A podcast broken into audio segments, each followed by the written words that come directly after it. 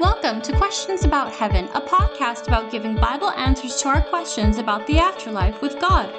Each week, we seek to answer real life questions with biblical answers about the life beyond this world. Now, here's your host, Brad Zockel.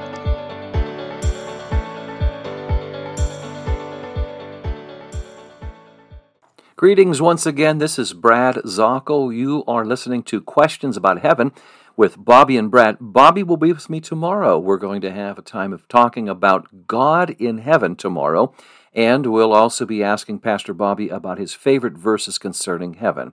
And so, as we get into our study today, I want to let you know we're going to go into a very exciting time and uh, go through a series as we go into our next podcasts throughout the next weeks. And this one's on Revelation chapter 21. Revelation chapter 21. And so if you'd like to turn there, or if you're driving your car, or if you're just listening to this as you're working, I'll go ahead and read the passage to you.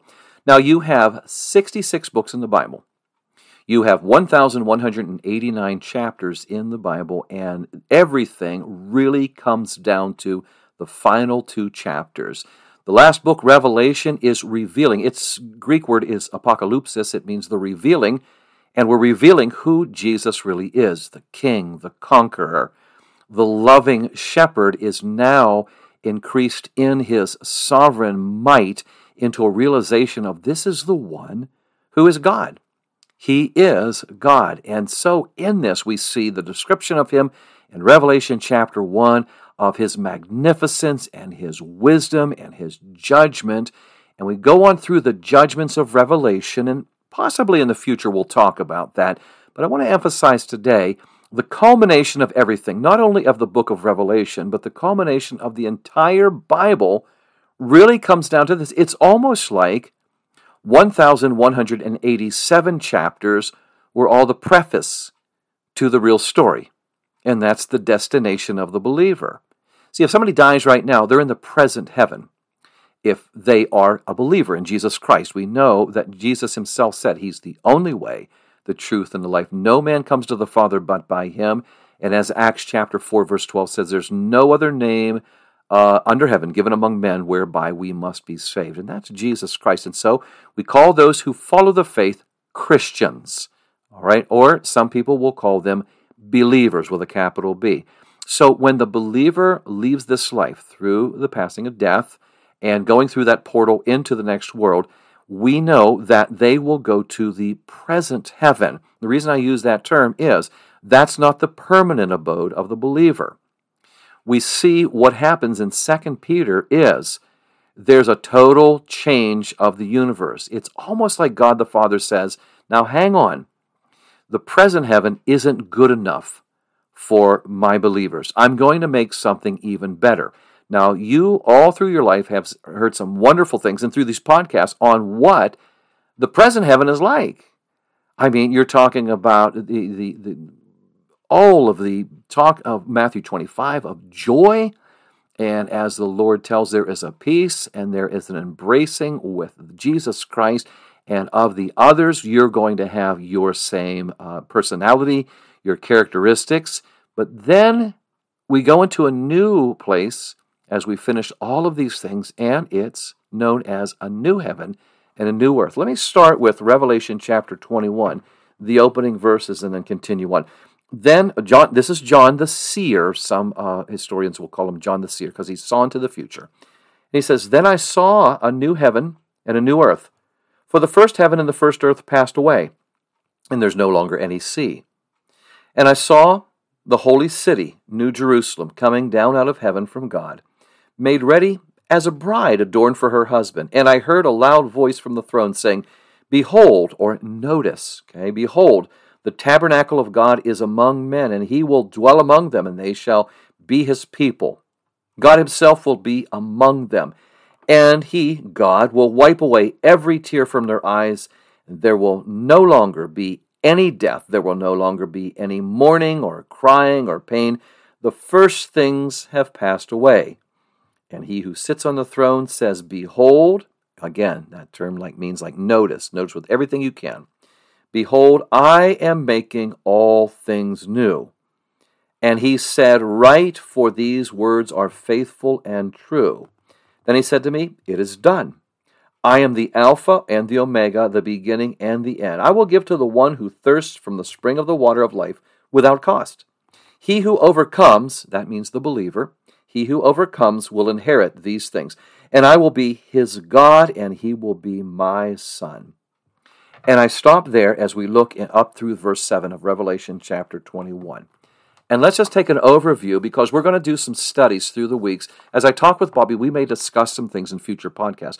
But I want to give you some things here about this. What in the world this causes a lot of, of, of difficulty for people to grasp. I thought heaven was heaven was heaven. I mean, I hear it has different names. Somebody says Luke chapter 23, Jesus calls it paradise. In the Old Testament, they called it Abraham's bosom. You hear these different terms, and now we've got heaven. And what in the world is this? Well, this is the final destination of the believer as God says, things are going to change, as it says in verse 5. I make all things new. And one of the things, of the many things we can talk about that are new, is this. Look at verse 3. And if he can't, I'll read it to you one more time.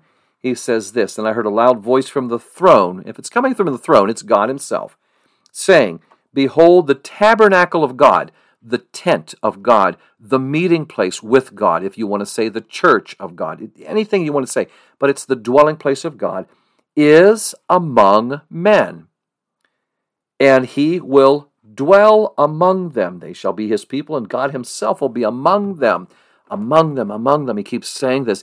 He's going to be with us. Well, there's a change.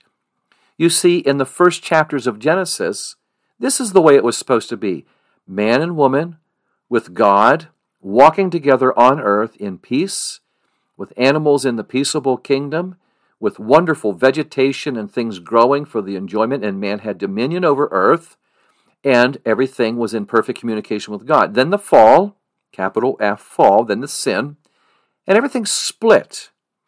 And God couldn't be here on a sinful uh, existence here on earth. So he made his holy dwelling a way in which we would call right today heaven, God's uh, home. All right? So if a person dies, uh, that is a Christian, if a believer dies, he or she will now go to where God is. But in the perfect, in the, the reclamation of the entire universe, and when everything's made right, then when the believer passes on into the next life, get this God comes down to earth to live with them. That's the big change. That's one of the huge changes in this. God's going to go and it's going to bookend. You have the first chapters of Genesis and the, the final chapters of, of Revelation. And here's what happens God was in the garden with men, God was in the, in the garden with women.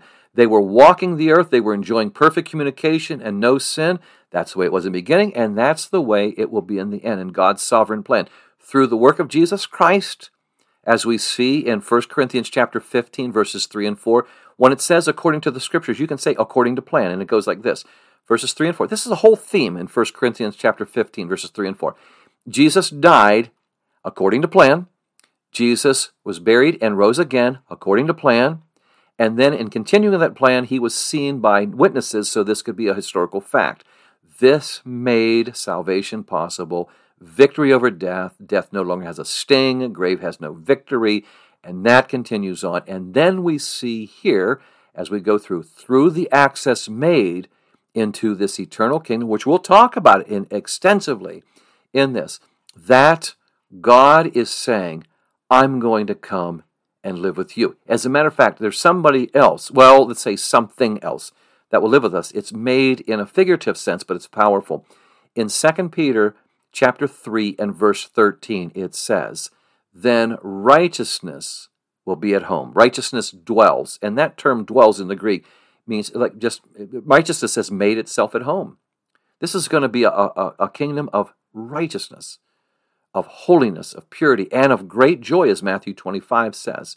Now, when we look at this, this has been predicted all the way through the scripture. Isaiah chapter 65 and verse 17 says, Behold, I create a new heaven and new earth. And it goes on to tell us that when the Christian will view this new heaven and new earth, it will pale everything else in comparison to this. The prediction is repeated again. The prophecy is in Isaiah chapter 66, verse 22.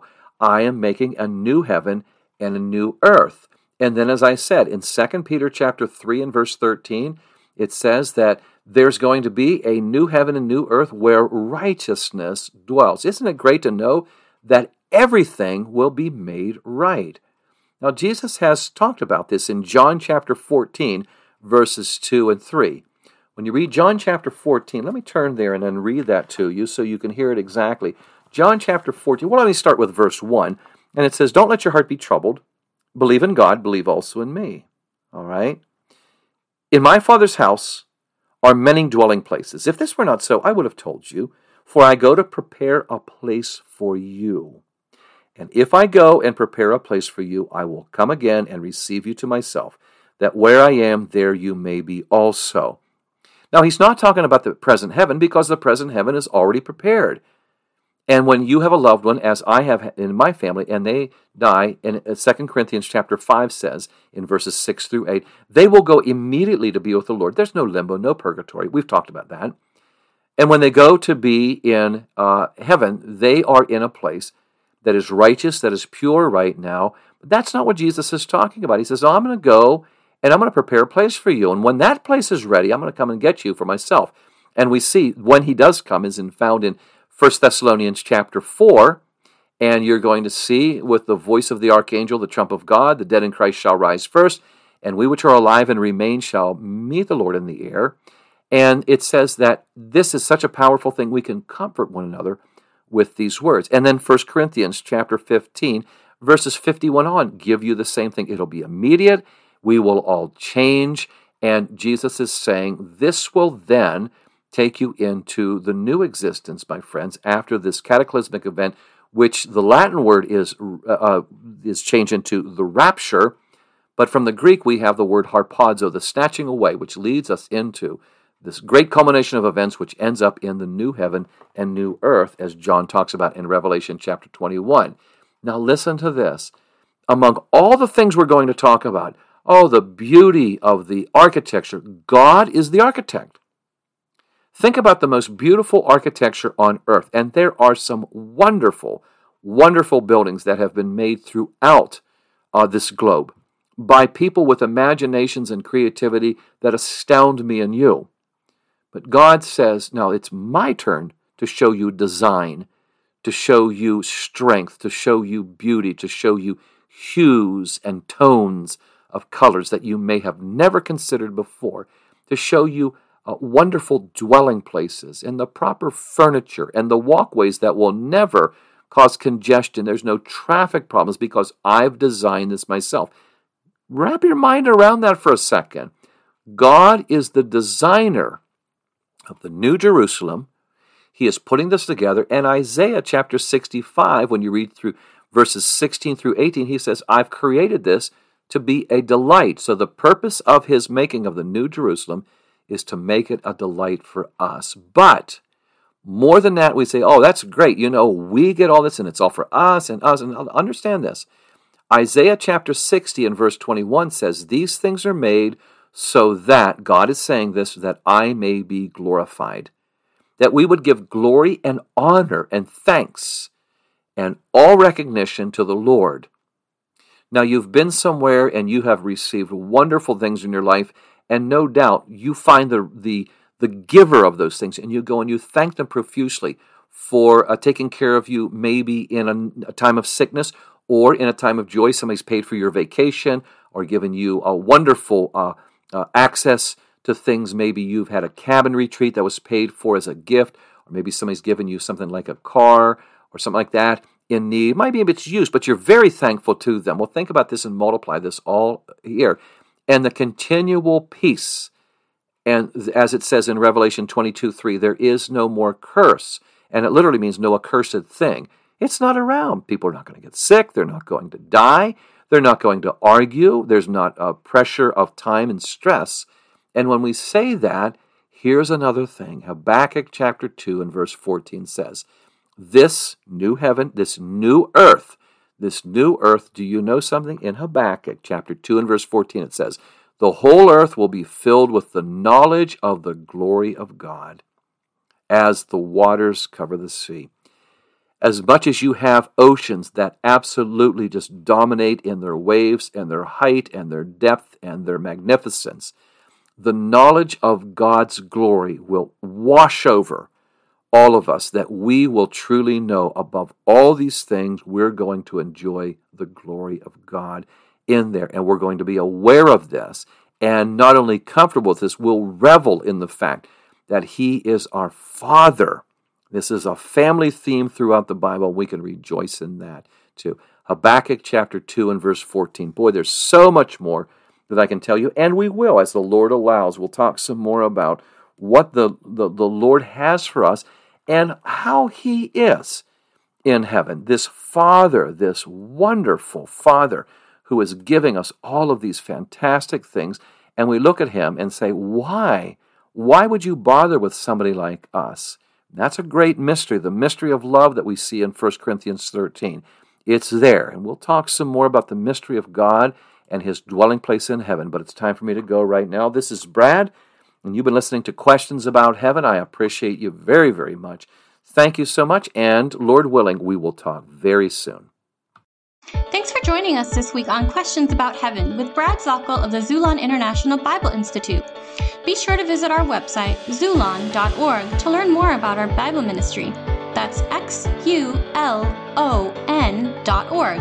While you're at it, if you found value in this show, we'd appreciate a rating on iTunes, or if you simply tell a friend about the show, that would help us out too. And keep an eye out for our upcoming ebook, Questions About Heaven. Thanks, God bless you, and have a great day.